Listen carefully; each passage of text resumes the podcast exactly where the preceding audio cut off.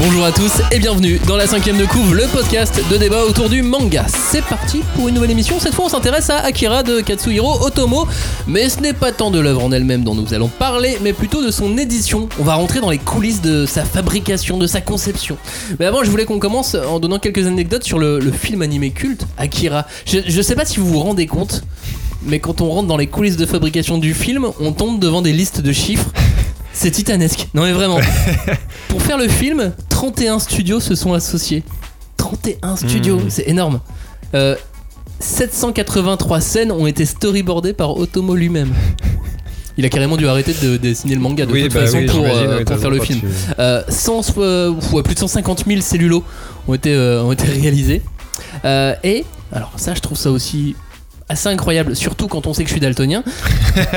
plus de 300 couleurs ont été utilisées pour le film, dont certaines couleurs qui ont été inventées. Ah ouais, carrément inventé. C'est-à-dire que déjà, euh, d'une, il y a Un quand même, brevet quel- couleur. il y a qui quand même comment- quelqu'un qui a compté le nombre de couleurs dans, à la prod, tu vois. Et en plus, ils en ont inventé ça. Non mais voilà, ce... Ouais, bah en même temps, moi pour l'avoir revu il y a pas si longtemps que ça, dans le cadre d'une projection spéciale, c'était au, ba- au 7 Batignolles, je me rappelle plus. Enfin bon, bref, un, cin- un- un cinéma euh, qui fait des projections spéciales. Ça n'est pas étonnant hein, de voir tous ces chiffres parce que quand tu vois le résultat, ça reste à l'heure actuelle un film qui est incroyable de technique. Euh, Déjà artistique, mais de technique aussi quoi. Et à l'époque, il avait coûté plus d'un milliard de yens.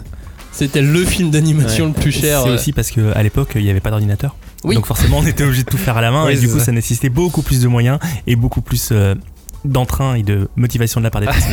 de motivation. Je pense qu'on en avait Oui, c'est beaucoup ça. carrément. C'est le maître mot. C'est ça. Mais euh, de toute façon, euh, après, au, moment de Steam Boy, il a refait le film le plus cher de Oui, l'animation oui, japonaise. hein, oui, donc, euh, et là, il est en train de préparer un film. Du coup, je me demande si ça va être le nouveau film le plus cher de, de l'histoire du, du, du Bah Japon. ouais. On va en parler euh, en fin d'émission de ça. Merci à tous d'embarquer avec nous dans cette émission. Akira dans les coulisses d'une œuvre culte. C'est parti dans la cinquième de couve.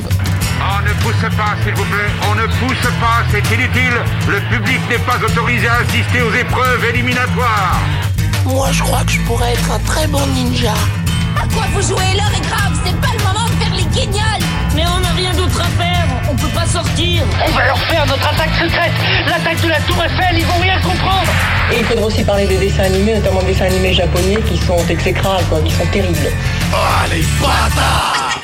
this you crazy mother.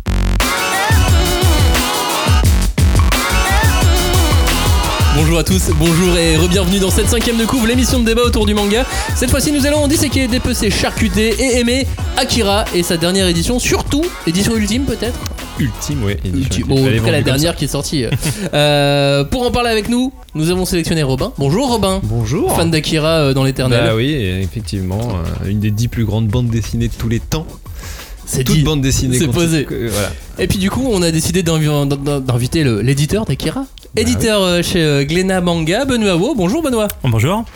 Tu es prêt euh, à répondre à toutes nos questions Je sur les suis prêt à coulisses répondre à d'Akira toutes vos questions et à ne surtout pas lire les réponses que vous m'avez préparées. Non mais tu vas nous donner un ou deux petits secrets quand même, vite Je vais fait. essayer. Ok, hashtag 5DC pour réagir à cette émission. Hashtag 5DC, le groupe de débat autour du manga, ça c'est sur Facebook. Hashtag 5DC sur euh, les autres réseaux sociaux. Euh, N'hésitez pas à mettre des pouces, des likes, des retweets, des euh, notes, des étoiles, Des étoiles. des commentaires. Des Euh, et on vous remercie pour, euh, pour ça, pour, pour tous les échanges qu'on a avec vous au quotidien ou presque au quotidien. Parce que des fois on est le week-end par exemple, on Bah est oui. moins là par exemple. Et on se repose. Et on se repose, c'est vrai.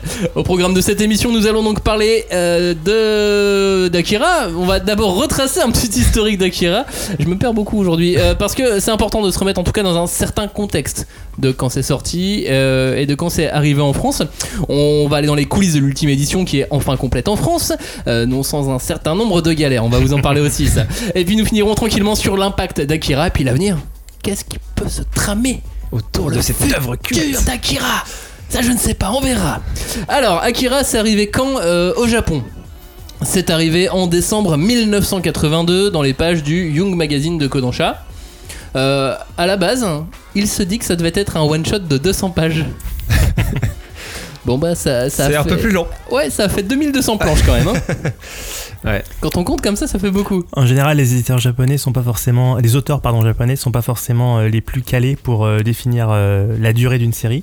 Je prends un exemple tout bête, donc effectivement là tu parles d'Akira, mais je prends aussi un exemple tout bête. Un One Piece à la base, il a prévu de boucler sa série en 10 ans. On est à plus de 20 ans. Voilà, c'est. Mais c'est normal. Et puis en même temps, il y a quand même beaucoup de pages pour raconter un immeuble qui s'effondre, tu vois. Il bah aurait oui. pu en mettre beaucoup moins, en fait. Ellipse. c'est ça. Et ça aurait pas été du manga. Ouais. Euh, puis puis c'est interrompu malgré tout pour réaliser le pour réaliser le film. Et donc du coup la publication a duré jusqu'en 1990. Hmm. 8 ans pour 6 tomes, tu vois. Ouais, quel feignasse. Ouais, grave. C'était des tomes de plus de 300 pages. quand même. C'est des gros tomes, ok, c'est des gros tomes. Des grands formats. Euh, aux États-Unis, euh, Akira est arrivé en 1988. Pour une fois qu'ils avaient un truc avant les Français. Dans le Bah manga, oui, oui, c'est voilà, faut, faut, Mm. faut le signaler. Euh, en France, c'est arrivé quand? Bah, c'est arrivé euh, presque en 88 finalement. Puisque c'est en 88 que Jacques Glénat visite le Japon pour la première fois et qu'il revient avec euh, une idée qui est de, de publier Akira. Ouais, alors la, a priori, la légende, c'est qu'il lui, il est allé au Japon à la base pour vendre des BD aux Japonais, mais qu'en fait, euh, ça, il a un peu fait chou blanc et que du coup, il s'est dit bon, bah, je vais peut-être ramener, euh, je vais peut-être ramener en fait un truc japonais en France. Bah, disons qu'en fait, effectivement, selon cette légende, il était parti pour vendre des bandes dessinées au Japon, euh, mais il n'avait pas forcément une pleine conscience de ce que représentait le manga au Japon. Mm. Donc c'est pour ça aussi qu'effectivement il a fait chou blanc, c'est que lorsqu'on vient pour présenter des titres à un secteur qui dispose déjà d'une production exceptionnelle, bon bah forcément on, on repart un petit peu euh, avec, on va dire, ce qui se fait de mieux dans cette production Mm. afin de pouvoir euh, se faire une meilleure idée. Pour euh, le magazine Animeland, il y avait eu un dossier euh, sur, euh, sur la- les 30 ans de, de Glénat Manga. Et Jacques Glénat avait répondu à une question pour moi et il m'avait raconté sa première visite au Japon. Mhm. Et donc il, il m'a dit ma première visite au Japon, c'est en 88 chez l'éditeur Kodansha. J'ai rencontré la seule personne qui parlait anglais dans cette grande maison d'édition et qui m'a mis entre les mains Akira, qui ne m'est pas tombé des mains puisque je suis parti avec. Et effectivement, je me suis dit que c'était un nouveau genre, un nouveau style et qu'il fallait absolument la publier en France. Et c'est ce qu'on a fait très vite. On peut dire que cette première visite est la plus marquante de ma vie au Japon. Exactement. Euh, il faut dire aussi que Akira, on en entendait parler chez Glénat euh, par le label Comics américain. Mm. On en entendait parler aussi chez un éditeur qui avait été racheté par Glénat, qui s'appelle Zenda. Oui. Et qui a Bah, qui faisait du comics. euh, qui faisait du ouais, comics faisait et qui a nourri aussi notamment la future collection Akira euh, qui a été créée euh, qui a été créée ensuite. Donc euh, Akira sort en 1990 en France et à ce moment-là ça marche moyen. bah oui, parce qu'en fait, euh, il veut, il veut essayer, euh, au début, euh, quand il l'importe, il veut, euh, il veut s'associer avec des partenaires pour le publier sous forme de fascicules euh, dans les réseaux de presse. Ouais, je En- me en souviens, il y avait C'est euh, un bon moyen de, de, de le, comment dire, de le faire découvrir au plus grand nombre. il y avait le logo Libération et le logo Europe 1 Voilà, dessus, Ouais, Europe sur la 2, couve. Europe 2, Europe 2, je crois. Mais bref, euh, ouais, voilà, il, il veut vraiment faire un- une diffusion presse et en fait, euh, bah, il s'est un peu, un peu planté pour le coup. Quoi. Bah, disons qu'en fait, euh, faut, faut remettre les choses dans leur contexte à l'époque. On est donc au début des années 90, le manga n'existe pour Oui, ainsi dire bah quasiment pas, oui. puisque le manga tel qu'on le connaît en format poche, euh, jaquette, euh, Mm. n'est pas sorti. Et on a une bande dessinée qui se rapproche un peu de la bande dessinée franco-belge, vu qu'on est sur du grand format. Ouais. Mais on est sur de la bande dessinée noir et blanc, qui a ensuite été mise en couleur, mais du coup, euh, qui n'a pas la même couleur, la même chromie, Oui, on va dire, que, que de la que- BD d'autres. qu'on connaît. Et du coup, ça peut, pas, ça peut, on va dire, rebuter des personnes qui sont pas habituées. C'est pour ça qu'il y avait une volonté justement d'ouvrir cette euh, série à un public beaucoup plus large, d'où un partenariat. Et finalement, même si on est au début des années 90, on s'aperçoit que ce partenariat, s'il n'a pas forcément euh, rencontré le succès escompté pour Akira, était précurseur de tout un tas d'autres choses. Il suffit de voir que maintenant, tous les étés, les principaux journaux ont des partenariats où ils proposent des Oui, bandes dessinées en avant-première. Et une question à ce sujet, Jacques Glénat à ce moment-là, est-ce qu'il voulait pas aussi euh, essayer d'importer le, mode de consommation euh, format magazine que les Japonais pouvaient avoir Alors, je pense pas qu'il ait une volonté de vouloir euh, importer tel quel ce mode de consommation japonaise. Euh, faut savoir qu'en fait, euh, Akira, c'était, enfin, Jacques Glénat le reconnaît lui-même, il, indique que c'était une sorte de, coup de chance d'avoir cette, euh, cette série dans son parcours d'éditeur et de l'avoir ensuite euh, publiée en France. Donc, à l'époque où sort Akira, on n'est absolument pas dans une logique de euh, je vais proposer un manga, puis ensuite, si ça marche, j'en proposerai d'autres. Pour une raison relativement simple, c'est que l'une des toutes premières éditions d'Akira qui sort en version française, on va peut-être l'aborder un petit peu plus loin, c'est une version cartonnée, grand format, en couleur. Donc ça n'a rien à voir avec le manga. Si la logique avait été de vouloir transposer une euh, logique existante qui est celle japonaise avec des magazines de prépublication, on serait pas parti pour un- dans un format cartonné, tout simplement. Donc c'était plutôt refaire quelque chose qu'il avait fait aussi euh, dans, dans ses années, euh, dans ses jeunes années, avec de la presse pour lancer de la BD tout court. Je pense que c'était effectivement plutôt dans cette optique-là pour permettre à, à toutes les personnes qui pourraient être intéressées, intéressées pardon, par ce type de lecture, mais qui n'ont pas forcément euh, le réflexe d'aller le chercher en librairie, donc pour permettre à ces personnes-là de le découvrir, pour ensuite se dire bon bah maintenant j'aimerais bien voir la suite parce que euh, 20 pages c'est sympa, mais euh, il y en a un peu 2200.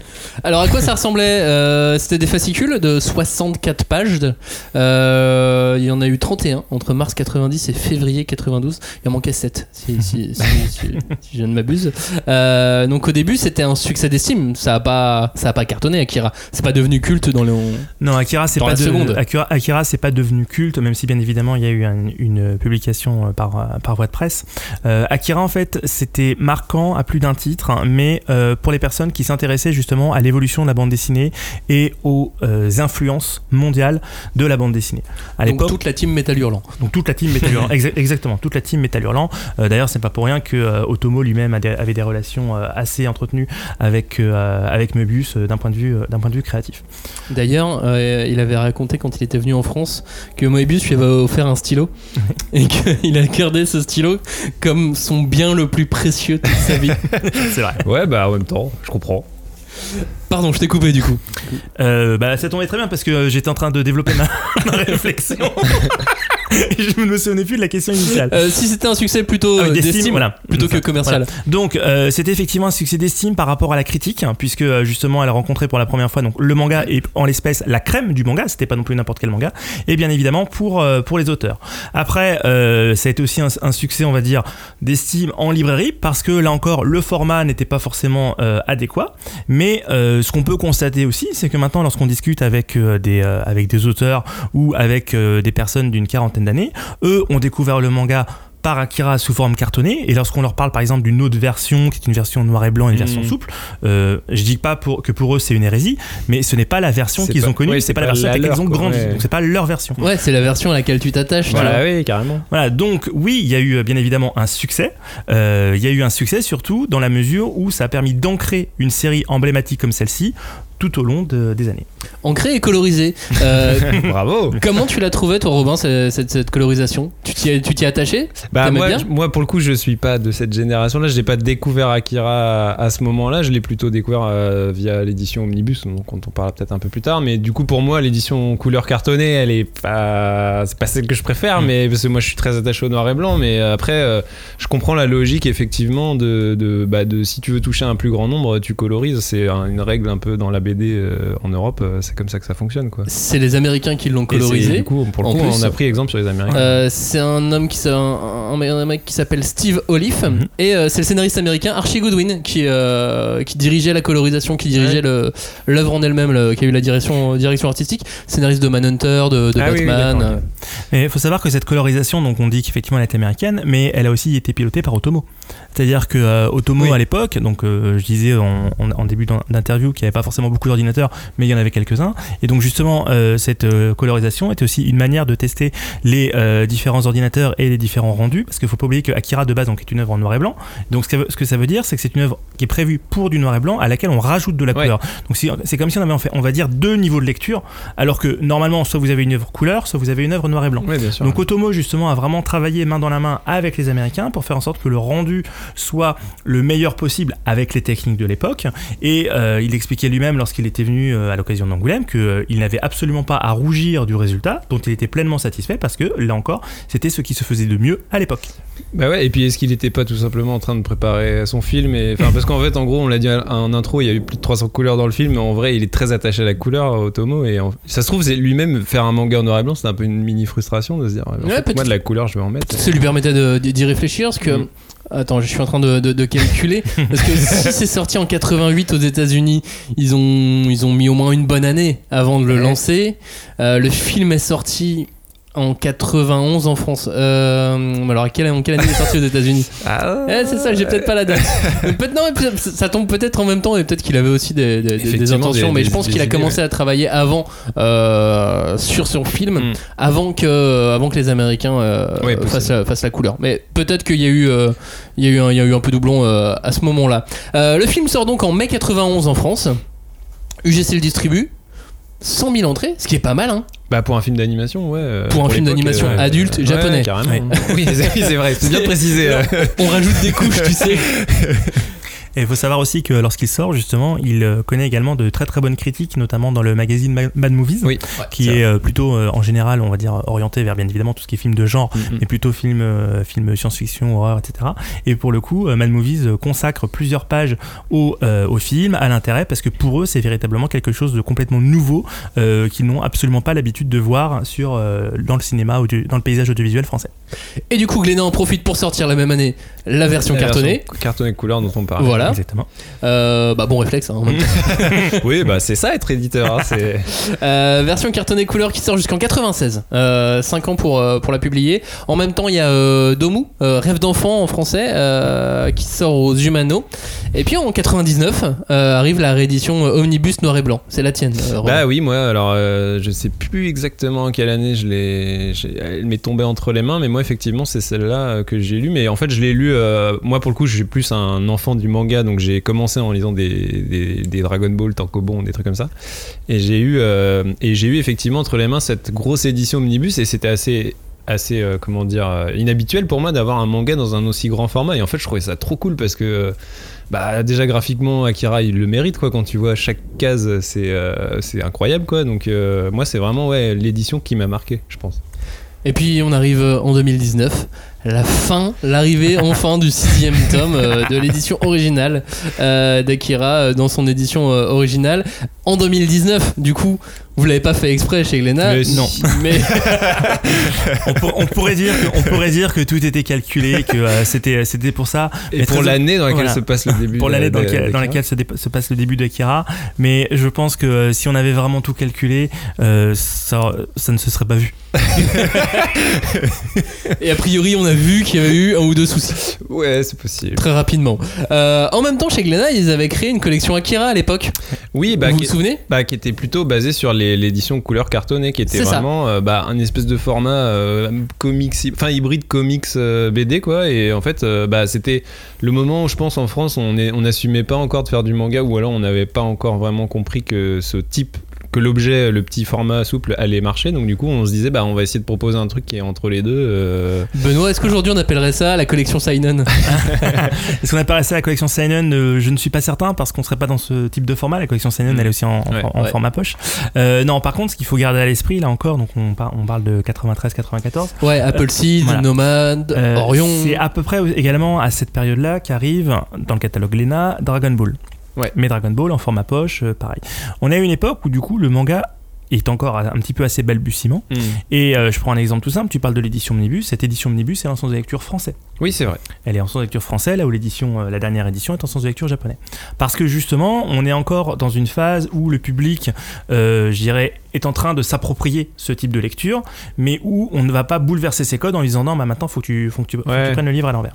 Donc, le- la collection Akira en tant que telle, lorsqu'elle est développée, c'est euh, une manière effectivement de prolonger la tentative qui a été faite avec Akira en format cartonné, avec d'autres œuvres hein, qui sont plutôt des œuvres adultes, notamment les œuvres de Masamune Shiro, Mm. pour justement essayer d'intéresser un public, là encore, artiste, esthète, qui cherche à euh, sortir un petit peu des sentiers battus de la bande dessinée classique, euh, pour justement essayer de découvrir de nouveaux univers. Sauf qu'à la Ouais. place, c'est des ados qui les achetaient. Ouais, mais, en- mais ce qui est intéressant aussi, c'est que c'est une collection où cohabitaient pour le coup des œuvres japonaises et des œuvres euh, européennes, voire Ouais. françaises, euh, d'auteurs inspirés, très inspirés par la BD Bien sûr. Quoi. Euh, comme, comme, Bah, comme les œuvres de, Nomade de, de, de comme J.D. Morvan. de J.D. Morvan, Euh, HK. euh, Mais tu sais que Akira, quand c'est sorti, c'était dans un, un label qui s'appelle Eurocomics. Ouais, ouais, mais après, je pense que c'est aussi une, euh, comment dire, un- une fraction entre bah, euh, Dragon Ball, les petits formats poche, euh, c'est pas cher, c'est pour les enfants, et euh, les grands formats cartonnés, plus cher pour les esthètes, les adultes. quoi. C'est un truc. euh, Ouais, sauf que aussi, du coup, quoi. tous les ados préféraient les Mais, trucs pour adultes. bah, donc, du coup, bah, évidemment. Ah, quand on est ado, on préfère toujours les trucs pour adultes. Évidemment. Euh, et on arrive donc, on arrive à cette, à cette édition ultime dont, dont nous allons, euh, dont nous allons parler. Je voulais juste qu'on finisse sur une petite histoire que m'a raconté euh, Jacques Glénat sur euh, Katsuhiro Otomo. Je vais vous la lire. C'était euh, c'était pour le magazine Animeland euh, sur le, dossier euh, des 30 ans de, de Glénat Manga. Et il m'a dit euh, sur une soirée avec Katsuhiro Otomo en France. Vous savez, les auteurs japonais sont extrêmement protégés par leurs éditeurs qui en général refusent que les auteurs rencontrent les partenaires. Mais j'ai eu la chance incroyable d'avoir une relation directe avec Monsieur Otomo et son épouse lorsqu'ils sont venus au salon de la BD de Grenoble, à l'époque où j'avais organisé une belle expo pour Akira. J'avais alors amené Monsieur Otomo visiter des domaines viticoles dans les Côtes du Rhône. Il avait bien aimé. Je les avais alors invités à dîner chez moi et j'avais ouvert des bouteilles de 1952 et 1953 La petite attention. qui sont leurs années de naissance respectives. Ils en étaient tellement heureux qu'ils sont partis avec les bouteilles vides. Je trouvais que c'était un homme euh, très sympathique, très ouvert, peut-être plus ouvert que tous les autres euh, auteurs japonais que j'ai rencontrés. Malgré tout, lorsque je suis allé au Japon l'an dernier, j'ai demandé à le voir. J'espérais une rencontre un peu personnelle évidemment euh, avec lui, mais évidemment, ces cinq éditeurs étaient venus accompagner ce moment. Je trouve ça génial. Bah oui, c'est. Ça montre deux choses. Ça montre déjà l'attachement que Jacques Glénat pouvait euh, malgré tout avoir pour euh, Katsuhiro Otomo, pour Akira. Bah oui, parce que pour lui, c'était un, de ses- un auteur qui publiait en fait, donc il le traitait comme. Bah, il, chou- il le choyait comme un Oui, auteur. et puis si euh, Akira a été publié dans le catalogue Léla, c'était pas forcément, euh, je dirais, c'était pas une volonté de faire plaisir à un éditeur japonais, c'était Mhm. vraiment que, Ouais, c'est ça. euh, que Jacques Glénat l'avait euh, l'avait lu, avait apprécié, avait accroché, donc avait, avait aussi senti, je dirais, cette nécessité de le faire découvrir à un nouveau lectorat. Ouais, et puis toutes les équipes en interne à l'époque, je pense aussi, étaient bien motivées par, euh, pour ce genre de projet. mais, euh, mais voilà, c'est c'est mignon et ça Ouais, montre bah aussi oui, la carrément. distance que, que peuvent avoir aussi les éditeurs français, déjà à l'époque, Mm. avec, les, avec les auteurs avec qui, qui ne sont pas toujours en, en lien, Mm, en lien direct, malheureusement. Euh, voilà, je voulais juste finir cette, cette petite partie avec, euh, avec cette anecdote. Euh, parlons de l'édition ultime maintenant. L'édition ultime d'Akira. Je vais vous laisser. Ça a été compliqué. Combien d'années euh, Ça a été lancé en quelle Oh, année ça a pris, euh, ça a pris facile euh, au moins trois ans, je crois. Juste à fait- la mettre en place. Non, non, à la mettre en place, gérer la partie, la partie contractualisation en tant que telle était relativement simple. C'est-à-dire que autant la première édition d'Akira, donc la, la cartonnée dont on parlait, a été assez longue puisque donc Jacques Glénat était au Japon en 88, le contrat a été signé en 1989, donc Mhm. un an pour signer un morceau de Mhm. papier, qui a une valeur juridique hein, bien évidemment, mais un an pour signer un morceau de papier, ça peut paraître énorme. Et ensuite, il a fallu le temps que, le temps que ça sorte. Là, pour euh, publier cette euh, édition euh, ultime, euh, le- la partie contractualisation a été, on va dire, euh, relativement simple. Euh, C'était plutôt pour la- toute la partie, on va dire, éditoriale et la partie fabrication qui était particulièrement complexe, puisque, bah, comme on l'a dit, Akira date du milieu des années 80 euh, au Japon, et bah, forcément, la technique évolue, les procédés d'impression évoluent, les exigences même Mhm. des presses à imprimer ne sont pas les mêmes, et donc on s'est euh, retrouvé confronté à euh, des problématiques justement liées à cette obsolescence avec, avec euh, quelques guillemets liées au fichier. Mais je pense qu'on va aborder ça de Mais du coup, euh, juste moi pour revenir sur le déclencheur, c'est quoi qui a décidé de, publier cette, sous Alors, cette forme-là? Alors, ce que, le, le déclencheur de cette nouvelle édition d'Akira, c'était quelque chose qu'on avait en tête depuis quelques années déjà, puisqu'en fait, comme je disais, donc l'édition omnibus dont tu parlais était en sens de lecture français. Mhm. Et lorsqu'on regarde même cette édition omnibus, c'est en sens de lecture français avec des onomatopées traduites, Oui. donc ça veut dire remplacées, donc Mhm. avec euh, donc sans avoir les onomatopées de l'auteur. Dans le même temps, les onomatopées en sens de lecture français, on peut, on peut comprendre Oui. que ça aurait pas, ça aurait pas plu. Et euh, du coup, avec une version qui était assez éloignée de la forme originale japonaise, Mhm. puisqu'il n'y avait pas de couverture. Donc on se disait effectivement depuis quelques années, ce serait bien qu'on puisse ressortir une version d'Akira qui soit plus conforme à la forme japonaise, puisqu'on sait que de toute façon maintenant, le lectorat désire au maximum des versions au plus proches de la version japonaise, euh, afin de pouvoir profiter du travail de l'auteur. Donc en fait, on était en train de, de réfléchir à, à une, à une remise en place euh, d'Akira. Comment est-ce qu'on comment est-ce qu'on le referait? Est-ce que par exemple on sortirait les six volumes d'un coup? Est-ce qu'on les Mm. sortirait euh, au fil de l'eau? voilà. Donc c'était tout un tas de réflexions, euh, on va dire éditoriales, qui étaient en, en bouillonnement euh, dans, dans les différents cerveaux des- de, de l'équipe éditoriale manga. Quelqu'un a donné quand même l'idée de faire une version en un seul tome ou pas? Bah, disons qu'en fait, on a compté le nombre de pages et on s'est dit que très objectivement, un seul pavé de 2200 pages pour lire le soir dans son lit, c'est un peu Ouais. saoulant. Ça ferait un beau défi en termes d'objets, euh, tu vois. euh, Ou un, bon poisson d'avril mais, mais bon, à Ça- lire chez soi, oui, ça- c'est pas. Ça fera un très beau défi, mais par contre, effectivement, on, on essaie de, gar- de, de- de garder l'optique justement euh, lecture, Euh, et donc on s'est dit que ce, ce serait pas forcément pertinent, parce que enfin voilà. Donc on, on réfléchissait comme ça sur les différentes possibilités éditoriales à appliquer autour de autour d'Akira, et il s'avère que coup du sort, heureux coup du sort, euh, nous apprenons que bah, Katsuhiro Tomo est euh, sacré euh, Grand Prix d'Angoulême. Donc forcément, bah, lorsque vous avez, euh, je dirais, un bouillonnement, euh, un bouillonnement, on va dire, éditorial euh, autour d'Akira, et que on vous apprend que Otomo et Grand Prix d'Angoulême, bon bah vous sentez qu'on va dire les étoiles Ouais, sont alignées. C'est ça, comme on dit dans le Et jargon. qu'il y a donc une chance que l'année suivante il soit aussi présent en France. Voilà, qu'il y a donc une chance. Voilà, qu'il y a donc une chance. Alors à l'époque, c'était même une, une chance, euh, voilà, au, au sens au sens propre, parce qu'effectivement, on sait très bien, euh, comme tu le disais, que les auteurs japonais sont euh, vraiment euh, protégés par leurs éditeurs et que euh, euh, ça veut même s'ils ont un- une distinction aussi honorifique que celle de Grand Prix d'Ang- d'Angoulême, euh, ça ne veut pas forcément dire qu'ils sont qu'ils seront présents. Mais voilà, on savait qu'il y avait quand même il y avait quand même quelque chose effectivement qu'Otomo allait être euh, remis en avant. Et du coup, à partir du moment où un auteur est nommé Grand Prix d'Angoulême. On sait aussi, bien évidemment, tout le monde va s'y intéresser. En premier lieu, les journalistes. Et à partir de là, se pose la question du travail de l'auteur et du respect de son œuvre. Donc, ce qu'on a considéré, c'était qu'à partir du moment où les journalistes allaient s'intéresser justement à son œuvre, il valait mieux qu'ils qu'ils s'y intéressent À partir d'un bon matériau. à partir, du- ah, voilà, à par- à partir d'une œuvre qui soit la plus proche possible de la version originale. Mm, D'où cette nouvelle édition. Et quand il est venu, vous avez pu parler de cette version avec lui? Alors, on a pu discuter un petit peu avec Otomo lorsqu'il est venu effectivement euh, lors du festival d'Angoulême, puisqu'en fait, il, est, euh, il a notamment fait une conférence de presse euh, quelques jours avant. Et donc on a pu euh, on a pu poser des questions et après bien évidemment il a fait il a fait euh, donc euh, toute une intervention à Angoulême. après pour la partie on va dire en tant que telle autour de cette version, vous imaginez bien que Otomo lorsqu'il vient pendant 4 jours à l'occasion du festival de la bande dessinée d'Angoulême, c'est pas forcément pour parler vraiment boulot en Ouais, tant que tel sur alors à votre La avis sur la page machin. À votre avis, le papier qu'on va utiliser, est-ce que vous êtes plutôt comme ci ou plutôt comme ça? Donc ça, ce sont des éléments qui sont plutôt, on va dire, qu'on qu'on devoir, euh, devoir gérer, mais qu'on a préféré, on va dire, euh, aborder ensuite avec, euh, avec lui et avec, avec par la suite. Donc lorsque, effectivement, Otomo est venu à Angoulême, bien évidemment, le, projet de cette nouvelle édition était, en cours. Mais tout, le, suivi était plutôt parallèle à sa, venue et pas concomitant. Et en plus, il y a eu un magnifique artbook, Oui, hommage euh, par euh, combien d'auteurs? Ils étaient une trentaine, cinquantaine? Euh, ils étaient plus d'une cinquantaine. En fait. Plus d'une cinquantaine. En fait, il y a eu, alors c'était l'album Tribute to Otomo. C'est ça. Voilà. Donc Tribute to Otomo, c'était assez amusant parce qu'en fait, donc au départ, l'idée était, était de dire voilà, Katsuhiro Otomo, c'est la première fois qu'on a un vrai Grand Prix d'Angoulême pour un mangaka. J'insiste sur le vrai parce qu'il y a eu un prix d'Angoulême aussi pour Akira Toriyama, mais Oui, c'était une époque quarantenaire, voilà. je sais quoi. là. Voilà, donc c'était un peu un petit peu spécial. Et donc euh, l'idée était aussi effectivement de montrer à quel point euh, ce Grand Prix est aussi légitime par les auteurs, par des auteurs de bande dessinée, euh, de comics, etc. Donc l'idée était de faire euh, lors de sa lors de sa venue, euh, de proposer une exposition justement avec des œuvres hommages de euh, autour autour d'Otomo. Et donc, lors du festival bande dessinée d'Angoulême, il y a eu euh, donc euh, cette fameuse exposition avec un catalogue d'exposition des différentes planches. Ça, c'était premier, un premier élément en janvier. Deuxième élément, il s'est avéré que bah, les gens qui ont, enfin, certains auteurs ont entendu parler de cette exposition, puis ils se sont dit, eh mais moi aussi je suis super fan d'Otomo, euh, ce serait trop génial, euh, voilà.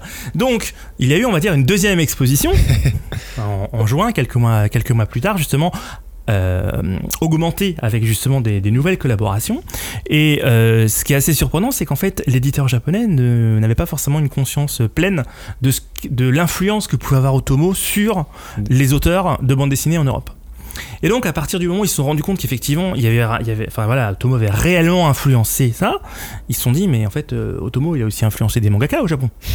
Donc, à partir de là, il y a eu ce catalogue d'exposition où les éditeurs japonais ont dit, mais en fait, on va faire pareil, puis on va rajouter les nôtres. donc, il y a eu finalement un, on va dire une, troisième exposition au Japon, donc avec des nouvelles planches et avec justement un album complet qui reprend l'ensemble de ces planches, donc de tribute to Otomo, avec à la fois des planches françaises, des planches euh, et des, des planches, des planches de mangaka, euh, qui ensuite étaient publiées en, euh, en recueil et distribuées en librairie. Et je terminerai juste par une toute petite anecdote. Je- vois que tu veux reprendre la main. je terminerai juste par une toute petite anecdote. C'était, euh, moi, je, je sais que j'ai- bossé un petit peu justement sur le catalogue d'exposition Tribute d'Otomo, et ça m'a fait un pincement au cœur parce qu'en fait, on a reçu euh, le euh, une illustration justement de par Taniguchi, Ouais. dessinateur de Quartier Lointain. Donc forcément, quand on l'a reçu, Mm. il était vivant. Ouais, bah. Et euh, en fait, pendant tout le temps que le, en fait, pendant le- tout, le temps justement que le catalogue d'expo soit fait, etc., avec l'exposition lieu, bah, entre temps, malheureusement, il est décédé. Donc, lorsqu'on a reçu le catalogue d'exposition, euh, on avait effectivement, je dirais pas forcément la dernière œuvre de Taniguchi, mais une qu'on avait véritablement eue, on va dire, euh, très Mhm. récemment. Cette euh, forme, cette édition d'Akira, c'est euh, exactement la même que, la japonaise? Oui, c'est exactement la même que la japonaise, hein, euh, à quelques petites différences. Alors, j'ai quelques petites parce qu'en fait, tout simplement, les processus d'impression au Japon sont pas exactement les mêmes que nous. Je vais prendre un exemple tout bête les pages de garde. Les pages de garde, faut savoir que donc ce sont les pages qui sont à l'intérieur de la couverture. Euh, il faut savoir que ces pages de garde, donc elles sont bien évidemment, évidemment imprimées en couleur, ça y a aucun problème. Sauf qu'en fait, dans la version japonaise, elles ne sont pas collées sur la couverture. Elles sont simplement, je dirais, euh, simplement la partie extérieure de la de ces gardes est collée, ce qui fait que quand vous pliez un petit peu la couverture, vous voyez une sorte de jour qui se fait Ouais. entre la couverture et la page de garde. Ça, très clairement, en Europe, nos imprimeurs ne savent pas le faire. Donc là, dans- on a discuté avec l'éditeur japonais, on leur a dit désolé, euh, on aimerait bien être au plus proche, mais sur cette partie-là, on va pas pouvoir. Donc cette partie-là, effectivement, on a dû, on va dire, euh, euh, sacrifier ce, ce point-là. Une question bête, le coût de faire imprimer euh, cet Akira-là en Asie, il était démentiel? Euh, alors le coût de faire imprimer cet Akira là en Asie, était- alors il n'était pas forcément démentiel. Le problème d'un Akira, c'est que euh, euh, on est sur du noir et blanc majoritairement. Ouais. Et grosso modo, imprimé en noir et blanc, on le fait presque aussi bien en France qu'en Asie. Oui. En Europe qu'en Asie. Euh, L'Asie, c'est très intéressant lorsqu'on veut euh, soit des ouvrages à très forte valeur ajoutée avec euh, des effets particuliers sur des jaquettes comme de l'embossage, du pelliculage, Ou sur des enfin, par ou sur des exemple. Euh, ou alors lorsqu'on a effectivement bah, beaucoup de pages couleurs, où là, ça peut être intéressant. Mais ce qu'il faut garder à l'esprit, c'est que lorsqu'on imprime en, en Asie, certes, ça coûte moins cher. Mais vous ajoutez, vous ajoutez aussi les frais de transport. Oui. Donc l'un dans l'autre, euh, c'est un équilibre. Et très clairement, sur du manga noir et blanc, euh, c'était vraiment pas pertinent. Ouais. Puis quand si tu dois réimprimer, euh, tu dois re, si tu dois réimprimer, tu dois également repartir pour, euh, pour l'Asie. Il y a à nouveau trois mois de Ouais, voilà. trois mois de- d'impression plus bateau, etc. Et d'un point de vue du coup purement technique, euh, cette édition, donc basée sur l'édition originale, elle a quoi de sp- spécial? Donc tu as parlé de ces, effectivement de ces euh, gardes qui sont qui étaient collés mais que Mhm. nous on n'a pas pu refaire à, à l'identique. Mais sinon il y a quoi de spécial? Il y a une jaquette. Il y a... Alors, d'un point, de vue purement technique, on est effectivement sur un livre, donc déjà en sens de lecture japonais, très Ouais. important. Donc avec sous-titrage des onomatopées, ce qui veut dire que vous avez les onomatopées de, de, de D'origine. Katsuhiro Tomo d'origine, donc vous, vous, vous profitez encore plus de son dessin. Avec donc euh, bien évidemment une jaquette qui est conforme à la version japonaise.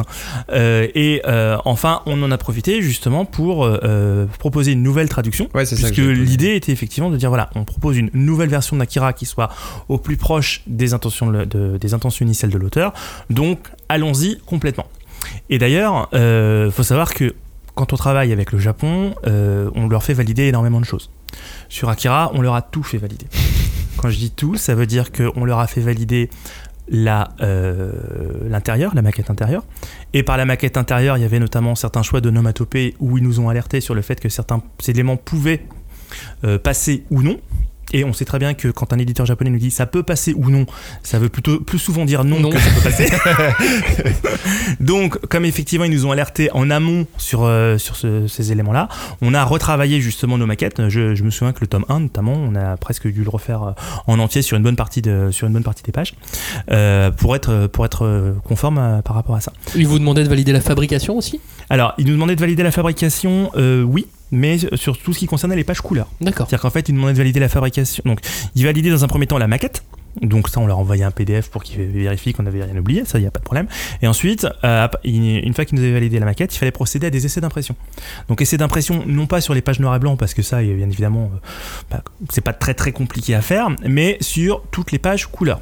Alors, ça peut, euh, ça peut prêter à sourire parce que toutes les pages couleurs, on se dit c'est bon, c'est un manga noir et blanc. euh, J'ai, euh, j'ai 220 pages noir et blanc, vous allez pas m'embêter pour quelle page couleur? En fait, dans les pages couleurs, il y a donc les 16 pages couleurs euh, qui sont au début, il y a la couverture, il y a la jaquette. Mm. On peut se dire, ok, c'est facile. Maintenant, j'ajoute, allez, un petit ingrédient mystère qu'on appelle des encres, qui font que, qui fait, pardon, que les encres au Japon ne sont pas les mêmes que les encres en Europe.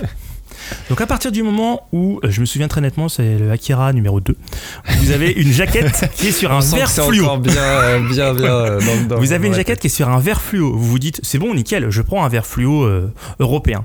Et là, vous regardez les deux verres, vous dites, je comprends pas, vert fluo, pour moi, dans, dans, dans mon esprit, c'est un concept, il y a qu'un seul vert fluo. Quand je vais acheter mon Stabilo Boss, j'ai pas 50 nuances de vert fluo, Ouais. j'en ai- un et pas l'autre. Et là, on regarde les dés et on se dit, non, c'est pas la même chose. Donc on fait, bah, on va regarder les fichiers.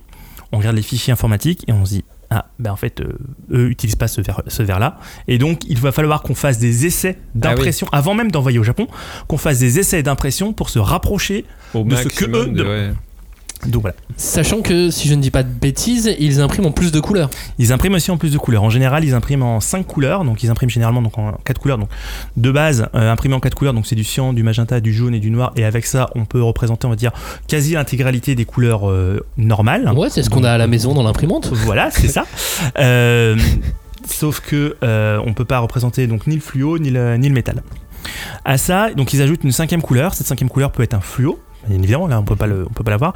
Ou sinon, tout simplement, une cinquième couleur qu'on appelle, on va dire qu'on peut aussi appeler un ton direct, qui pourrait se rapprocher par exemple d'un tube de peinture. Je dis n'importe quoi, euh, bah, sur le euh, 6, vous avez euh, des fonds qui sont un peu un peu rouge orangé. Et ben en fait, quand vous regardez, et ben vous apercevez que bah, euh, sur la version japonaise, c'est pas du rouge orangé euh, en quadrille, c'est-à-dire que vous n'avez pas des petits points blancs, enfin des petits points sang, des petits points Ouais. magenta. hein.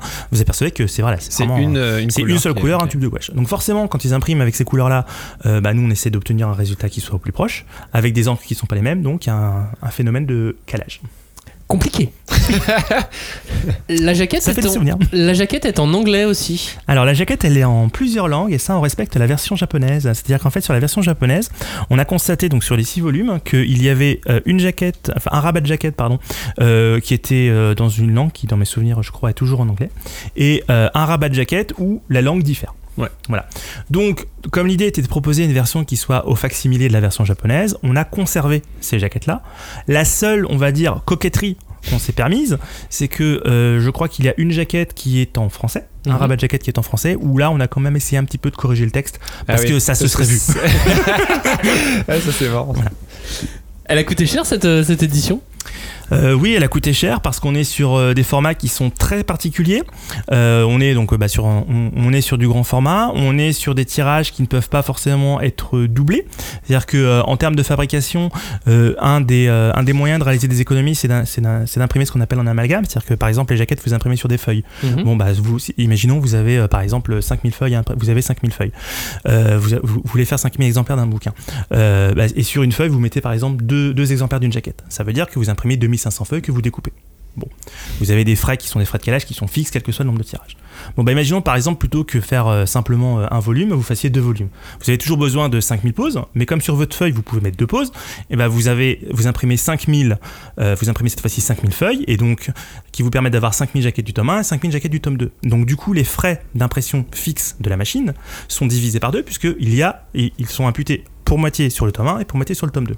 Sur Akira, c'était pas possible pour la bonne et simple raison que les presses européennes hein, font qu'on peut avoir effectivement du 5, cou- du 5 couleurs, donc euh, quadrille plus pantone, mais quand vous imprimez, Ah oui. vous C'est pas le même Pantone entre les deux. bah. voilà, vous pouvez pas faire vos impositions et vos amalgames. Donc on était vraiment obligé de, de raisonner en, en- presque en volume one shot Ouais. euh, d'un tome euh, tome à l'autre, euh, avec bien évidemment aussi le processus de validation qui allait avec. Et Quel- tu, Vas-y, vas-y. tu- et tu l'as, pardon, oui, tu l'as un peu évoqué tout à l'heure, mais euh, donc vous faisiez tout valider, survalider par les ayants On droit. faisait tout valider, survalider, et tant que, euh, mais ça de toute façon c'est une règle pour le pour le manga. hein.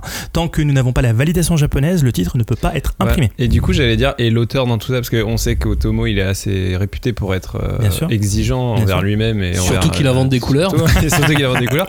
Et est-ce que, je sais pas, le fait qu'il y ait une nouvelle édition de son œuvre, il en a pas profité pour se dire, ah bah tiens, euh, cette page, euh, je la referais bien, ou il y a peut-être un truc que je retoucherais, ou. Alors, euh, on n'a pas été en contact direct avec Otomo, donc peut-être qu'effectivement il y a eu euh, des échanges comme cela entre Katsuhiro Otomo et donc euh, son éditeur. Nous, on a juste eu les consignes de Kodansha sur ce qu'il fallait faire et surtout en fait, ce qu'il fallait pas faire quand ça, n'était pas validé. Donc, mais il est vrai que par moment, on, on- a bien senti qu'on était sur des œuvres, sur des œuvres qui étaient assez anciennes, puisque lorsqu'on avait du matériel, par exemple, qu'il fallait retoucher, des images. Mhm.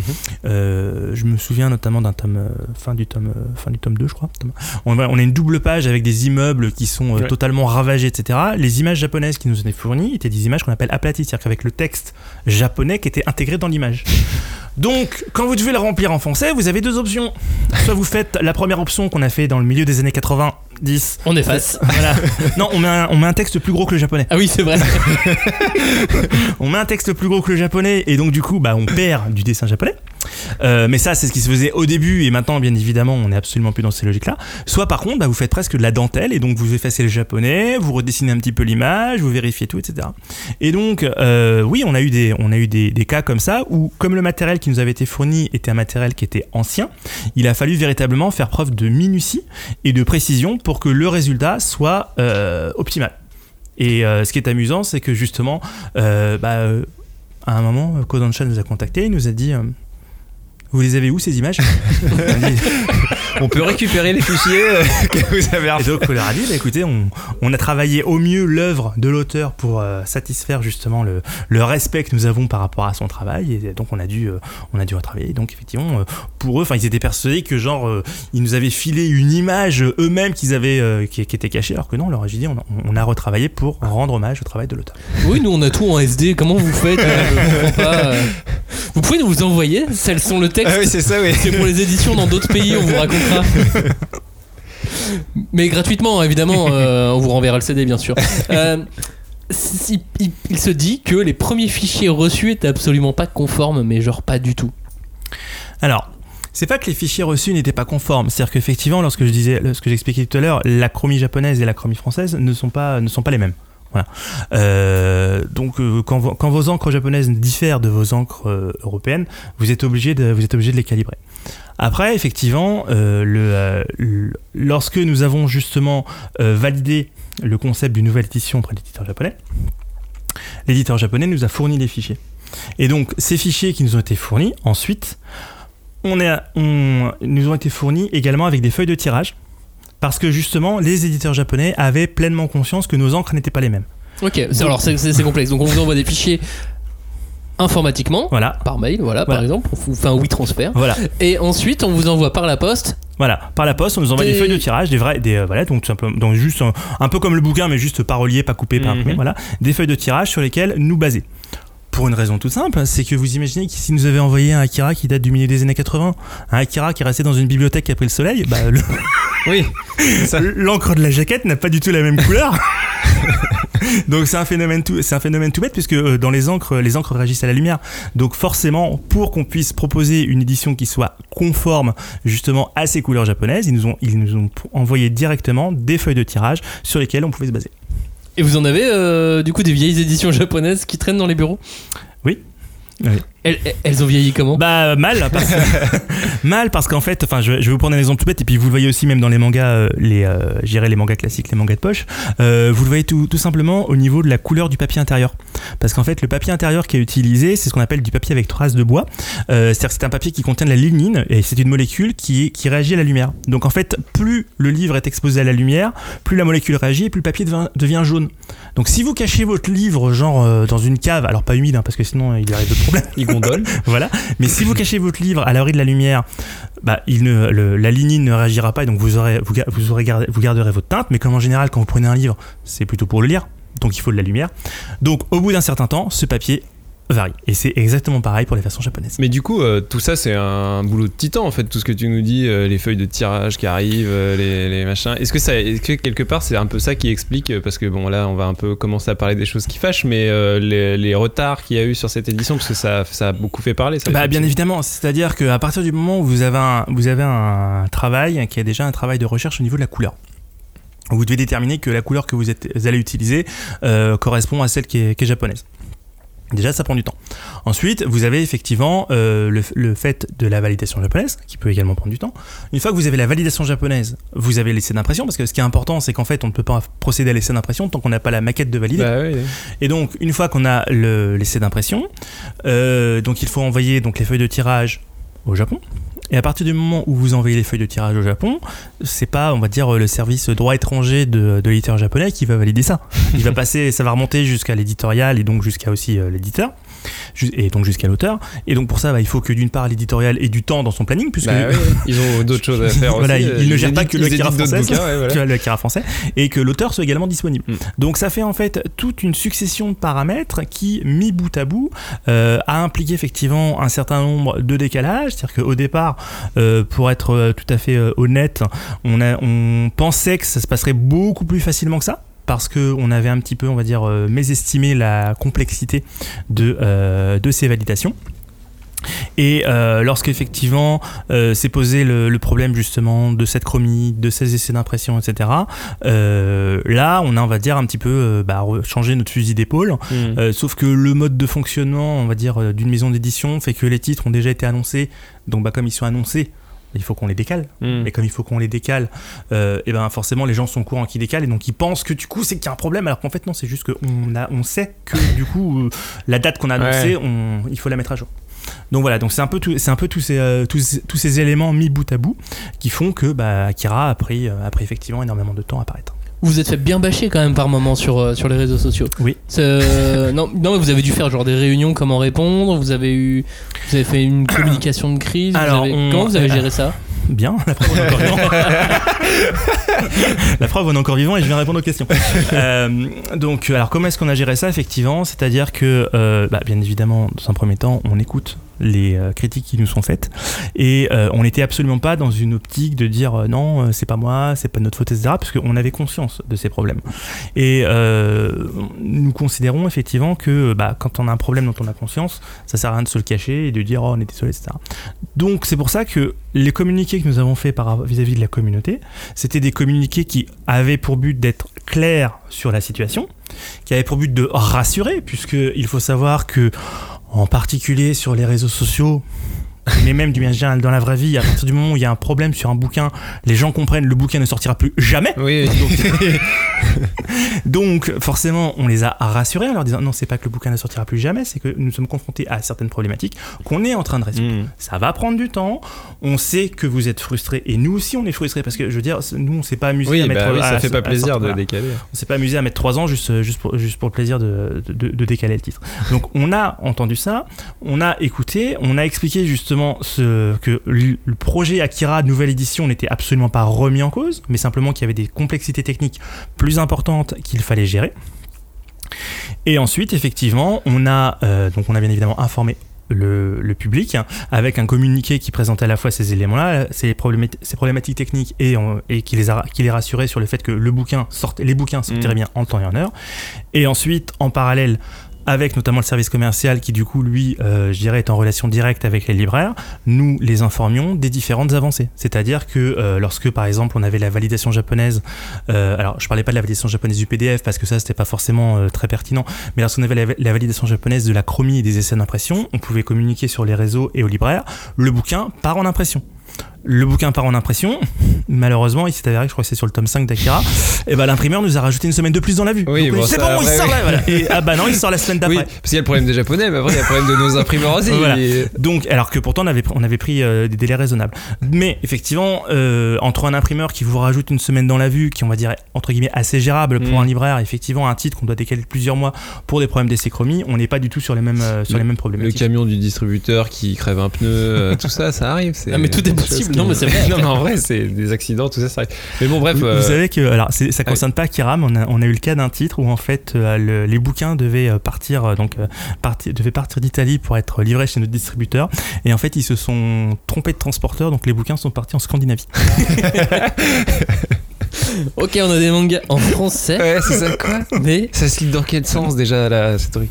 Et euh, bref, en fait, maintenant, bon bah, euh, maintenant on l'a dit, euh, elle est enfin sortie dans son intégralité cette édition. Donc, du coup, les fans qui vous bâchaient avant, ils en, ils en pensent quoi? Maintenant, ils sont, ils sont assez contents de cette Bah, les fans sont assez contents parce que en fait, ce qui les gênait véritablement dans la publication de cette édition, c'est que c'était une édition qui était en cours. Ouais. Et il n'y a rien de plus frustrant que l'attente. C'est un peu la même chose quand vous regardez une série télé ou euh, sur euh, n'importe quel canal de streaming.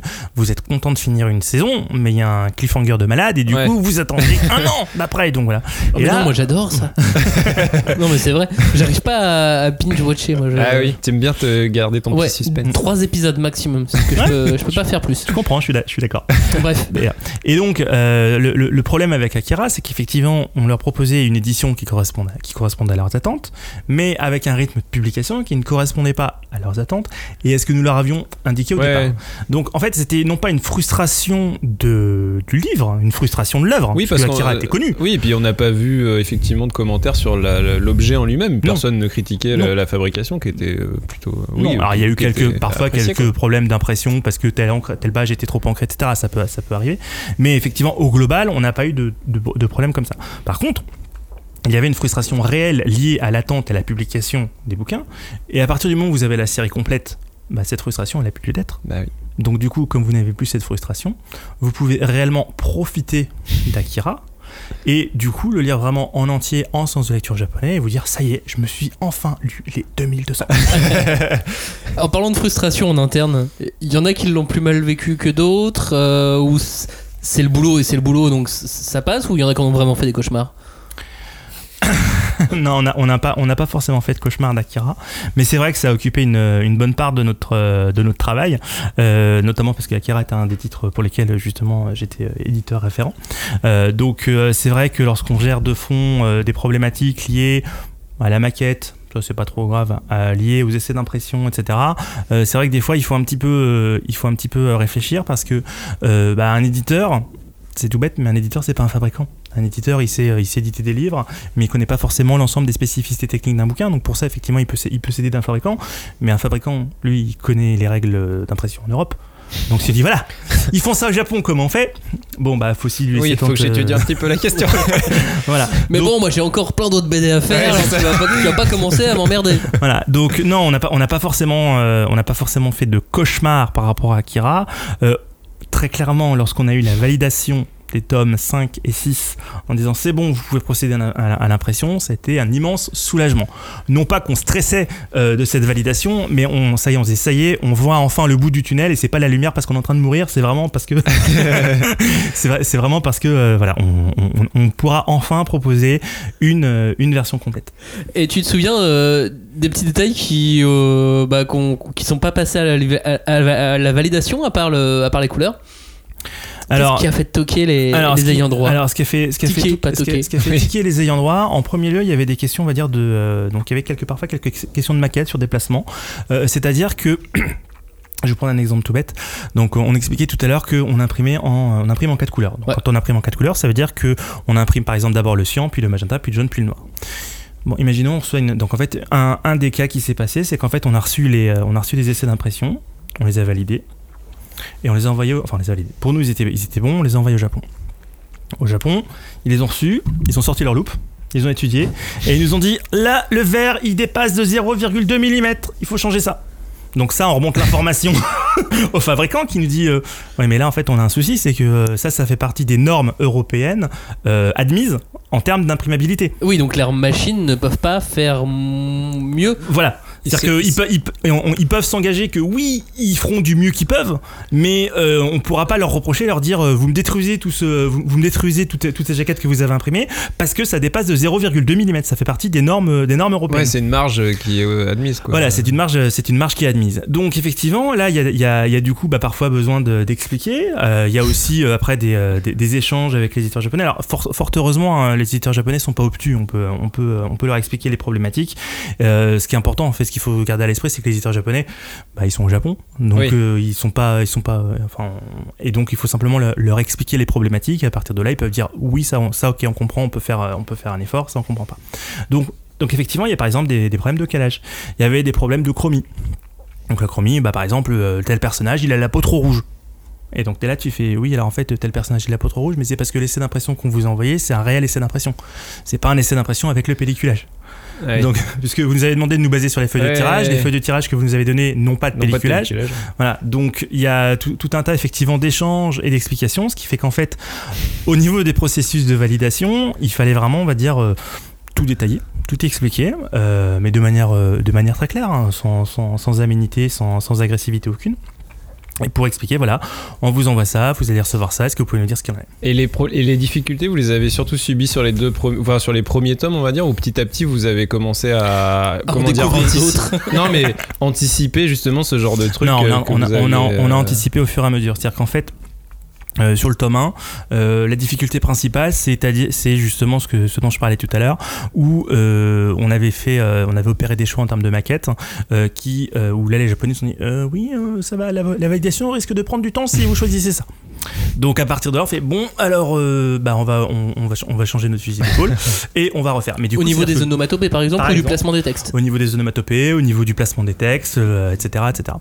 Euh, parce qu'effectivement, une, une des premières- une des questions qu'on s'était posées justement sur les onomatopées, c'était de se dire bon, est-ce qu'on les sous-titre ou est-ce qu'on les, est-ce qu'on les remplace? Voilà, c'était pour le coup, c'était vraiment une question par rapport au fait que Akira Mm. était lu par non pas simplement uniquement des lecteurs de manga, mais voilà. Et on s'était, on, on était encore, en- on était encore en phase de réflexion et, et donc on avait, on avait fait quelques essais et euh, effectivement, il nous avait dit bon bah non pour les, en fait c'était pardon, c'était pas pour les onomatopées parce que les onomatopées, on, a- on a- dès le départ, on avait, on savait qu'on voulait les sous-titrer pour respecter l'œuvre d'Otomo. C'était pour les panneaux. Ah oui. Ah oui. Voilà, pour Ah les oui, panneaux, parce qu'effectivement, on considère que euh, idéalement, enfin, nous, notre, notre leitmotiv entre guillemets lorsqu'on édite un manga, c'est de favoriser au mieux l'expérience de lecture et surtout la fluidité. Et la, flu- la fluidité de lecture, eh ben, pour la garantir, il vaut mieux par exemple traduire des panneaux que mettre des notes. Voilà. Bien sûr. Hmm. Et notamment dans Akira, il y a beaucoup de panneaux d'autoroute avec euh, tourner à gauche euh, pour aller au stade. Euh, donc au départ, C'est le problème quand on fait de la ouais. moto ça. C'est ça. donc au départ, on s'était dit, bah, ces panneaux-là, on va les traduire. Parce qu'effectivement, l'expérience de lecture est quand même beaucoup plus claire. Et là, euh, bah, il nous dit, oui, mais vous pouvez, mais c'est considéré comme une retouche de l'auteur, ce qui est euh, du travail de Mhm. l'auteur, ce qui est vrai. Donc euh, voilà. Donc à partir du moment où l'éditeur japonais nous alerte sur ce problème, on se dit, bah non, on, on va pas non plus, euh, je dirais, se rajouter des, euh, des complexités. Donc effectivement, pour ces, pa- pour ces panneaux, euh, on a dit, bon, bah d'accord, bah, pour les panneaux, etc., on va les, on va les sous-titrer. Ce qui explique par exemple aussi que lorsque vous ouvrez Akira, euh, je crois que c'est le tome 1 ou, to- ou tome 2, et que vous avez une double page, vous avez Akira qui est marqué en japonais. Qui est. Oui, bien sûr. Parce que justement, pour le coup, c'était un travail calligraphique de l'auteur et il nous a été demandé de le conserver. Donc en fait, euh, au fur et à mesure des tomes, on a eu des problématiques différentes. Donc ça, c'était sur, c'était sur le tome 1. Une fois qu'on sait que, on va dire, les panneaux, on va les sous-titrer, on se pose pas vraiment la question pour les tomes 2 à 6, on continue à les sous-titrer. Oui, bah oui, bien sûr. Mais après, effectivement, interviennent euh, les paramètres, justement, dont je parlais, qui sont eux beaucoup plus complexes, qui sont justement les, pa- les paramètres de couleur liés notamment au jack. Paramètres techniques. Paramètres. Est-ce que euh, vous avez réussi à esquiver quelques obstacles avec les tomes 1 et 2, arrivent les tomes 3 et 4 Est-ce qu'au niveau du 5 et 6, les ayants droit se sont dit Ils vous- ça va un peu vite, on va rajouter des obstacles en plus Non, les ayants droit, c'est- bah, euh, comme je disais, les ayants droit, leur, euh, leur rôle n'est pas de nous mettre des bâtons dans les roues, c'est simplement de faire en sorte que euh, l'œuvre de- d'Otomo soit éditée de la meilleure manière qui soit euh, à l'étranger. Oui, mais dans le travail, Voilà. souvent quand, euh, quand on nous soumet quelque chose à valider, qui, qui qu'on soit, qui Mhm. que ce soit, on a envie de dire quelque chose. Alors du coup, si c'est trop parfait à la fin, on a envie de trouver un- une petite bête en plus qu'il n'y avait pas avant. Des fois, on peut, des fois, on peut avoir envie de trouver une petite bête, mais là, en l'espèce, non, l'éditeur japonais, pour le coup, était, euh, je dirais, euh, parce que il était très, il était très compréhensible euh, par rapport à ça, très compréhensif, euh, parce qu'il y a aussi quelque chose qu'il faut, qu'il faut garder à l'esprit, c'est que si nous on a mis trois ans pour sortir le titre, ça veut aussi dire que eux, on les a un peu embêtés pendant trois ans pour qu'ils le valident. C'est pas faux. Et qu'ils en avaient voilà. marre. Ouais, c'est bon, les Français, là. Ouais, donc, euh, donc je dirais, ils ont toujours été extrêmement professionnels à, à nous faire euh, les retours nécessaires en temps et en heure. Mais bien évidemment, non, ils se, ils se sont pas amusés à rajouter des trucs en Mm. disant Ah, au tome 6, on vous l'avait pas dit, mais en fait, il faudrait changer. Non. Voilà. Et puis euh, pour la réimpression des, des- des premiers, vous le ferez aussi. voilà.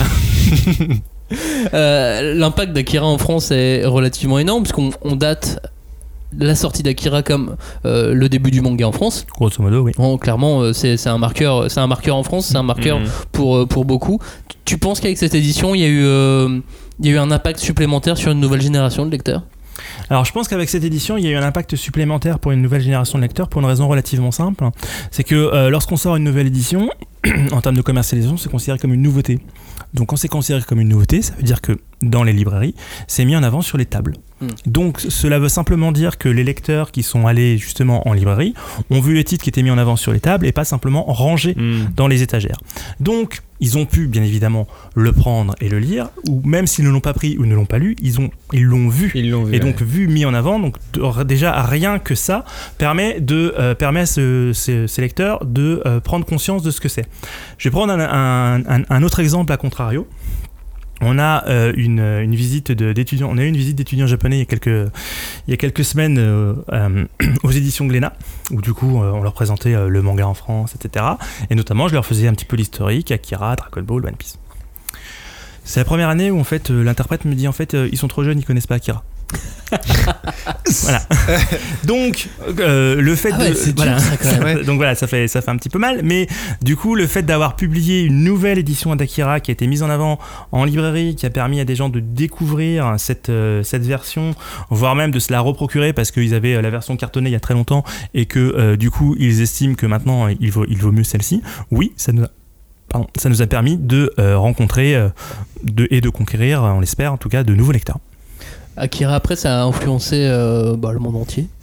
Je pense qu'on peut dire ça comme Ouais, ça. Tout simplement. Hein, hein. je m'étais fait une petite liste dans, dans Matrix, il y a carrément des, des- des scènes, alors plutôt piquées au film que euh, Bah, qu'au c'est manga. plus le film quelque Ouais, part qui c'est a, vrai. qui a vraiment marqué, je pense, internationalement. Mais bon, vu que le film il est adapté, enfin, il est, il est adapté du Bah, manga, c'est ça. on peut considérer que c'est le manga. Parce que je crois que c'est euh, Neo qui arrête les balles, comme, euh, Ah oui, oui, euh, peut-être. comme, dans, comme dans Akira. J'avais noté bah, Kenny West. Qui a carrément fait un clip. euh, un clip Akira quoi.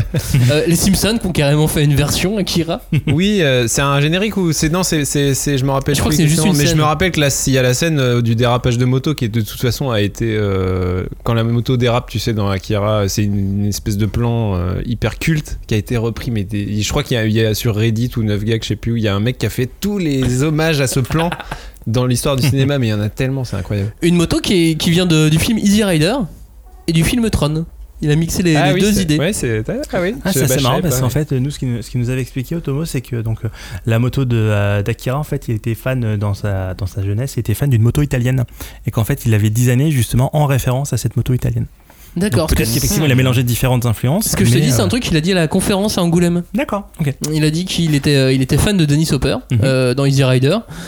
Et qu'en plus, Tron l'a aussi influencé. parce que D'accord. C'est vrai qu'elles sont assez, malgré Et tout. Peut-être euh, une moto italienne qui se balade. Et donc du coup, il avait pas parlé de la moto. Enfin, j'ai pas souvenir, j'avais pas noté. En tout cas, j'ai noté que Sting euh, l'avait aidé pour le design du Tetsuo. Ah oui d'accord.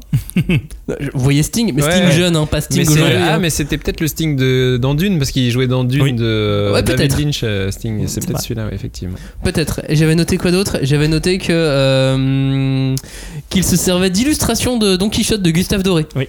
Exactement. pour euh, faire ses personnages. Ouais. Cherchez, Gu- tapez sur Google Images, Gustave Doré, Bah, Don bien, Quichotte. ouais, c'est ça. Akira, il s'inspire. euh, euh, Otomo s'inspire de Gustave Doré. Voilà. Et il inspire lui-même après euh, plein de gens. C'est magnifique. Euh, La boucle c'est surtout euh, l'influence sur les auteurs français. On parlait euh, de Metal Hurlant en, début Mhm. d'émission. Euh, Il y avait Jean-Pierre Dionnet qui, avait raconté sur sa rencontre avec Katsuhiro Otomo. On devait être en 91 euh, sur sa première venue euh, en France à, Angoulême. Euh, et il, rap- il raconte Fabrice Giger euh, me présente à Otomo avec un traducteur intermédiaire en disant que j'étais une star de la télé. Otomo me regarde comme on regarde passer un train et se replonge dans son dessin. Je demande à ce qu'on lui dise que je viens de la bande dessinée et que j'ai fait Exterminator 17. Et là, excité comme une puce, il sort un album d'Akira et montre une case avec un tombeau et un 17 au-dessus. Il m'explique que bah, c'est, de là que l'idée lui est venue, l'idée d'Akira. Et euh, voilà, j'étais vachement content et je lui ai dit, mais vous en avez fait une saga gigantesque. Bah, c'est ça qui est intéressant avec Otomo, c'est qu'il était vachement lui-même influencé par des auteurs de BD européennes. Donc c'est assez, effectivement, euh, Benoît parlait de boucle, c'est assez, euh, assez, comment dire, beau, quoi, que là, finalement lui-même inspire des, des, des auteurs européens derrière, quoi. Ah bah oui, clairement.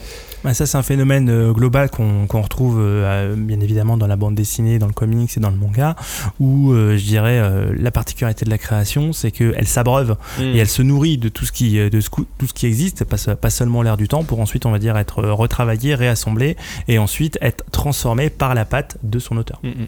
Et il y avait un dernier petit, euh, une dernière légende urbaine. Celle-ci, elle, elle prête un petit peu plus à discussion. C'était Jodorowsky dans une interview à, à Vice qui avait expliqué que, sans le vouloir vraiment, il était à l'origine de la fin d'Akira.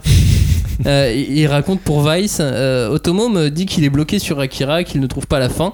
Moi, je suis sous. Je lui raconte une fin délirante que j'invente en même temps que je la raconte. Je dessine tout sur une nappe et je lui offre.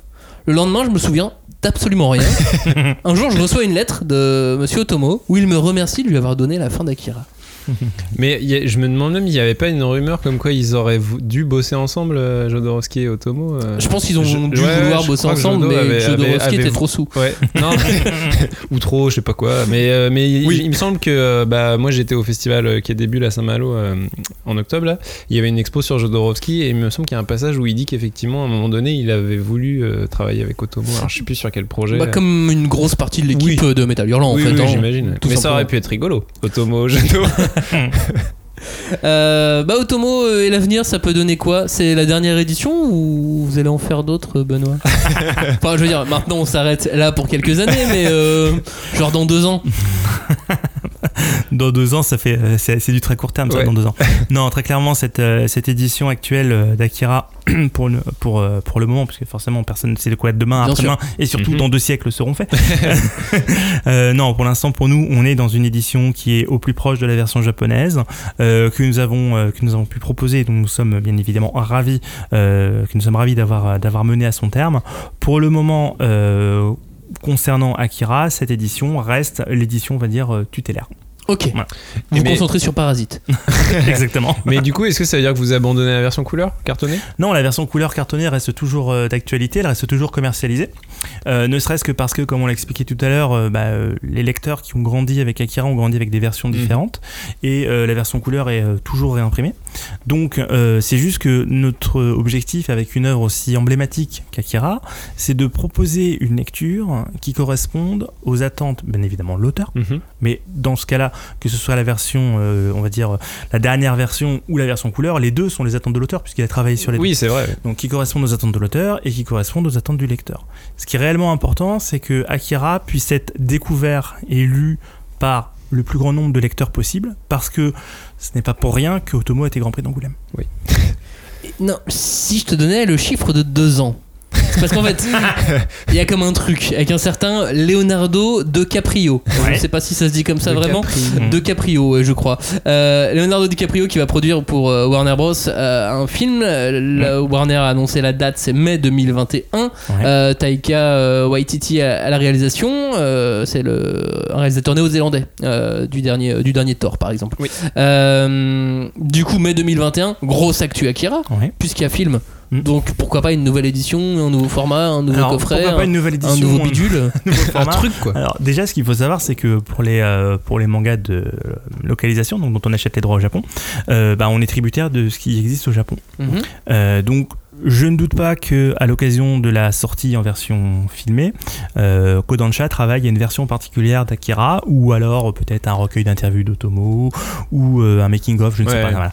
Et donc, euh, à partir du moment où effectivement il- ces, ces éléments seront disponibles, bien évidemment, on pourra les étudier, on pourra voir si, on, si nous les estimons pertinents pour le marché français pour le secteur français, euh, pertinent par rapport à Akira. Et dans ce cas-là, oui, évidemment, euh, si on, si on estime que euh, quelque chose est pertinent, euh, oui, on peut, on- nous pourrons les publier. Mais une nouvelle édition d'Akira dans deux ans. Très clairement, à titre personnel, j'y crois pas parce qu'on est vraiment, enfin, on pourra pas ajouter grand chose de plus à la version actuelle. Euh, donc, enfin, si c'est juste pour à nouveau remplir des étagères de librairie pour qu'ensuite ça reparte en stock, j'en vois Ouais. pas vraiment la Bah, De toute façon, vous avez dit qu'elle est ultime, donc euh, après derrière ultime, il reste quoi? Euh, The Last. Giga, giga, perfect, euh, je sais pas quoi, tu vois là. Atura, le fils de Akira. ça n'a aucun sens. Co- Comment vous le sentez le film euh, Une adaptation cinéma? Parce que c'était une arlésienne, hein ça, ça fait 20 ans que. J'exagère. Mais euh, pas loin qu'on parle d'adaptation. On parlait de Keanu Reeves, on parlait. non, c'était peut-être pas pour, pour celui-ci, mais on a parlé de Nolan, on a parlé de Ouais. pas mal de monde hein, pour, pour Akira. Là, il y a une vraie date, il y a un réalisateur, il y a un scénariste, il y a même un début de casting. Vous le sentez comment? On sent que ça sortira en 2021. non, euh, bah, euh, là pour le coup, bien évidemment, ça reste simplement de, pure spéculation, donc on ne sait pas euh, dans quelle, dans quelle mesure le film sera, sera pertinent. Euh, J'irais. Mon sentiment personnel, c'est que on a pu voir la qualité dont étaient capables les studios américains lorsqu'ils sont, travaillent sur une œuvre donc japonaise, en tâchant de rester le plus fidèle possible, tout en l'adaptant à un plus vaste, euh, un, Hmm. un plus vaste auditoire. Je pense notamment à Alita Battle Angel, qui est la version, euh, la version de donc filmée de Gun. Même si dans, dans cette version il avait adapté certaines parties de l'OAV animé, Oui. euh, là en l'occurrence euh, le réalisateur néo-zélandais, je précise que- qu'il est néo- néo-zélandais parce que c'est quand même plus proche de l'Asie euh, culturellement Et puis c'est la nationalité de Peter Jackson qui, En est, plus, pas, qui est pas trop un manche que, non plus. que les États-Unis. euh, Alors si tu considères la nationalité comme, une, comme un gage de qualité de- Ouais, je sais pas. des réalisateurs, euh, si- ça veut dire que tous les réalisateurs américains sont bons mais- non, c'est pas- non, c'est pas. Et du coup, euh, lui, il avait déclaré, il était déjà sur le projet avant, euh, Mhm. avant Warner, avant DiCaprio. Euh, et à l'époque, il avait déclaré qu'il voulait adapter, pas l'animé, pas le film, il voulait Le adapter manga. le manga. Bah oui, parce qu'en fait, c'est un point qui est vachement important, c'est que le film et le manga racontent pas exactement la même chose. Le Non. manga, il va beaucoup plus loin. Il, Oui. il dé- enfin, en fait, on va dire qu'en gros, le, le film euh, synthétise des éléments des six tomes, mais il se concentre surtout sur l'intrigue des deux premiers, on va dire. Et le manga, en fait, tout ce qu'il raconte derrière n'est pas dans le film. Mm. Donc, euh, et moi, c'est ce que je préfère dans le manga. Donc, si je peux le voir euh, en film, je suis content. Mais Non, du coup, c'est plutôt une bonne nouvelle pour toi. oui, oui. Non, mais en plus, c'est vrai que bah, on parlait d'Alita, il y a eu Ghost in the Shell aussi, qui, pour le coup, est un peu un cas plus similaire à Akira, dans le sens où euh, Ghost in the Shell, le, le film qui avait été fait par euh, notre ami, Mamoroshi voilà, euh, et était au moins, sinon plus culte que le manga dont il est issu, tout Bien comme sûr. le film Akira est en fait limite plus culte que le manga, quoi. Et puis les notes de bas de page, c'est super complexe à adapter au Oui, cinéma. Et j'ai trouvé que finalement, euh, l'adaptation américaine, euh, il s'était vachement bien débrouillé, même si euh, il- c'était dur de, de- de mener, euh, enfin de, de rivaliser avec, euh, avec l'animé, mais je trouvais qu'il s'était hyper bien débrouillé. Donc ouais, je suis, moi je suis plutôt, plutôt enthousiaste. Moi, je suis curieux. De toute façon, si ça fait lire plus de mangas, Bah, de toute façon, c'est ce qu'on se dit à chaque Ah, fois. hein, si quand je vois peut- le succès ouais, de voilà. Gun cette année, C'est ça quoi. je me dis, bah, enfin, peu importe la qualité du film, si ça fait lire des Guns, tant mieux, quoi. Enfin, euh, vraiment, oui, voilà. je- en, tant que, en tant que fan de, de Gishiro, je, je me dis la même chose. Ah, disons que la, la- la sortie d'un film au cinéma, bien évidemment, permet de remettre en avant une série. Vous n'êtes pas obligé d'aller au cinéma pour, euh, pour voir la série, pour voir de quoi ça cause. Euh, simplement, peut-être que par exemple, Akira, bah, vous en avez entendu parler. Puis euh, lorsque le film sortira en 2021, vous vous direz, bah, ah bah tiens, euh, j'en ai entendu parler. Bah, avant d'aller voir le film, je vais essayer de lire le manga pour savoir de quoi ça cause. Moi, je sais par exemple, à titre personnel, c'est ce que je faisais pour les Harry Potter. C'est-à-dire que les Harry Potter, je relisais systématiquement le tome en question avant d'aller voir le film. Comme ça, au moins, j'étais sûr que si le film était pas très clair, j'avais à peu près les idées. Ouais, c'est ça. Et puis la suite, c'est aussi une série animée chez Sunrise euh, qui a été annoncée euh, cet été. Euh, Ça n'arrête pas, dis donc. qui n'est pas une suite. Ah. On sait pas ce que c'est, mais ce n'est pas une suite. Enfin, on n'en sait rien. Enfin, Ouais. euh, il a dit que ça serait pas une suite, mais il a rien dit d'autre. Il a dit il y a une série animée et je fais un nouveau film aussi qui va s'appeler euh, Orbital Era. Euh, L'histoire de cinq étudiants qui sont sur une planète. Je sais plus si c'est Mars ou c'est sur la Lune pendant X temps et on va suivre leur quotidien. Je pense que ça va partir en couille. Ouais, il y a un, à un moment donné un gros truc qui va exploser. Bah oui, oui, oui, forcément. forcément. Euh, voilà pour, euh, pour la suite, l'avenir de, de, de Akira. Est-ce que t'as as gardé une anecdote ou une galère euh, de côté ou tu nous as tout avoué? Sur Akira, je vous ai euh, raconté à peu près euh, l'ess- l'essentiel. Je n'ai pas d'a- d'anecdote euh, particulière qui me, qui Il me a, à il a juré la main Voilà. droite sur les six tomes de Voilà, l'édition sur les six parfaite. tomes de l'édition perfecte, de l'édition ultime. Donc euh, non, comme ça, j'ai pu- effectivement, bah, comme vous êtes rentré dans des questions quand même particulièrement pointues, euh, je m'excuse, non pas par avance du coup, mais par retard auprès des auditeurs, si jamais vous n'avez rien compris au principe de la couleur. Donc voilà, mais non, je vous ai effectivement présenté la- la- les, les anecdotes auxquelles j'ai pu penser par rapport à cette uh, série emblématique. C'est un point important. euh, on a été technique à des moments. Si vous avez le moindre doute, n'ayez pas peur de poser des questions. Il n'y a pas de questions bêtes à ce niveau-là. Oui. Euh, on, on a discuté, on a essayé de le rendre euh, un maximum euh, évident, mais, Ouais. euh, mais ça ne l'est pas tant que ça. Bah ouais, il y a du lexique, enfin il y a des mots, des jargons un peu techniques. Après voilà, hein, il y, a, il y a- il y a les infos sur internet si vous avez besoin de. vous- Non mais c'est vrai que si vous avez Bien besoin de- de- d'avoir plus d'infos sur certains termes et tout, parce qu'on peut pas être exhaustif sur une émission d'une heure, mais. Mais n'hésitez pas à nous, n'hésitez euh, pas, à nous poser la question aussi. poser des questions directement carrément. Hashtag euh, 5DC sur les réseaux sociaux. Hashtag 5DC le groupe de débat autour du manga. Euh, sur YouTube, vous pouvez y aller aussi. Euh, merci de nous avoir écoutés. Merci de nous mettre une petite note. Merci d'aller voir les Bah autres émissions si Et vous merci. venez nous découvrir. Et merci de lire Akira. Merci, merci de lire Akira. Si vous ne l'avez jamais lu, Ah oui. peut-être que euh, toutes ces petites histoires Vous autour donneront de la grande histoire euh, vous donneront envie de, de- de- de lire Akira ou de regarder le film. Allez. Oui, Ah, allez. une dernière anecdote du coup. Ah. Ce qui, du coup n'est pas une anecdote de fabrication. Euh, il y a quelque chose d'assez marquant dans le tome 1 d'Akira, c'est qu'on voit qu'il a été euh, rédigé à une époque où Internet n'existait pas encore. Puisqu'en fait, euh, il y a une, toute une course-poursuite hein, où euh, les héros euh, ne savent pas euh, ce que chacun devient et lorsqu'ils se retrouvent sont en mode euh, mais t'étais où? Alors que bah, maintenant on Oui. aurait tendance à dégainer le portable et de dire euh, tu viens, je, je t'attends, oui. je suis là dans 5 minutes. Merci de nous avoir écoutés. Merci d'avoir écouté cette émission. À très bientôt. Au revoir. Ciao. Merci beaucoup, Benoît. Ciao. beaucoup.